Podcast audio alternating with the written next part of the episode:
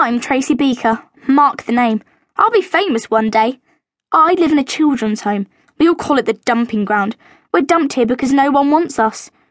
No, that's total rubbish. My mum wants me. It's just she's this famous film star, and she's way too busy making movies in Hollywood to look after me. But my mum's coming to see me at Christmas. She is. I just know she is. Your mum's not coming to see you in a month of Sundays, said Justine Littlewood. Your mum's never ever coming back because she doesn't want anything to do with an ugly, manky, bad-mouthed, stupid show-off who wets the bed every night.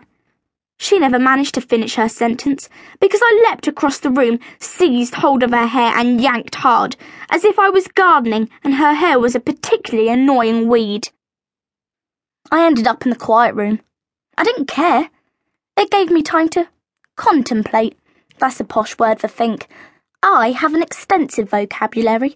I am definitely destined to be a writer. A successful, glossy, rich, and famous writer not a struggling, scruffy hack like Cam. I mused, another posh word for think, over the idea of a month of Sundays. It would be seriously cool to have a lion every single day and watch telly all morning and have a special roast dinner, never have to go to school. But then I pondered, posh alternative number three, on the really bad thing about Sundays.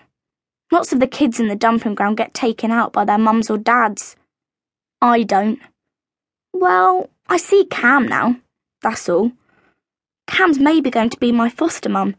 She's going to have classes to see if she's suitable. It's mad.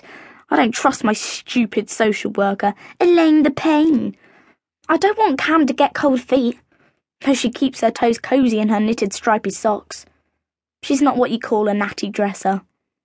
She's okay, but a foster mum isn't like a real mum especially not a famous, glamorous movie star mum like mine. It isn't her fault she hasn't shown up recently. She's got such a punishing film schedule that, try as she might, she simply can't manage to jump on a plane and fly over here. But she is going to come for Christmas. So there, Justine, now almost bald and it serves you right, Littlewood. My mum promised. She really, really did. She was going to see me in the summer, we were going to have this incredible holiday together on a tropical island, lying on golden sands in our bikinis, swimming with dolphins in an azure sea, sipping cocktails in our 10 star hotel. Well, she was going to take me out for the day. It was all arranged. Elaine the Pain set it all up.